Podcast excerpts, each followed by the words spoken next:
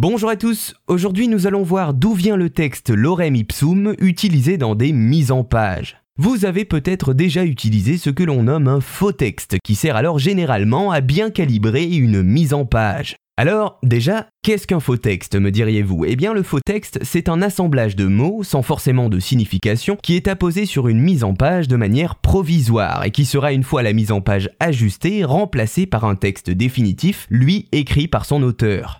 Eh bien le Lorem Ipsum, c'est un peu la référence dans ce domaine de faux textes que l'on retrouve le plus fréquemment en ligne. Généralement, ces morceaux de texte assemblés sont en latin, ou plutôt en faux latin, car ce sont des mots piochés et accolés les uns aux autres sans forcément respecter la cohérence dans leur langue d'origine. Pourquoi en latin ? Eh bien car il est alors plus facile de s'apercevoir du fait qu'il s'agit d'un texte provisoire et ainsi pouvoir réduire les risques d'imprimer du Lorem Ipsum sur un document alors que des passages étaient encore à changer. C'est purement pratique.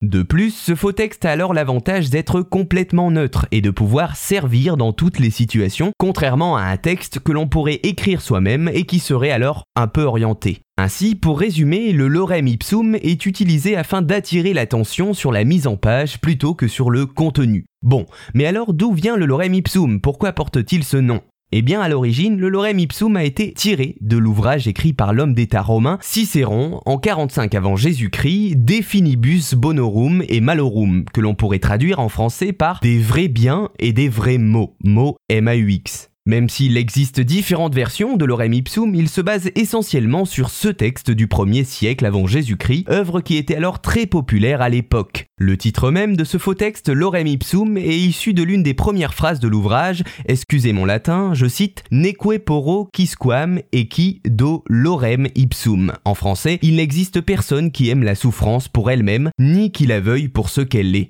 Pour remettre un peu en perspective tout cela, nous utilisons donc pour nos mises en page sur nos ordinateurs des morceaux d'un ouvrage datant d'il y a plus de 2000 ans, écrit par un brillant orateur romain et qui parle de la douleur que nous, humains, pouvons ressentir. Cela peut paraître étonnant, mais ce faux texte fait maintenant partie intégrante de la vie en ligne. D'ailleurs, de nombreux sites générateurs de faux textes existent permettant de remplir des mises en page non seulement avec du Lorem Ipsum en latin donc, mais également avec des versions en anglais et en français. Voilà, vous savez maintenant d'où vient le texte Lorem Ipsum utilisé dans de nombreuses mises en page, qui est en fait extrait d'une œuvre d'un homme d'État romain nommé Cicéron et écrit au 1er siècle avant Jésus-Christ.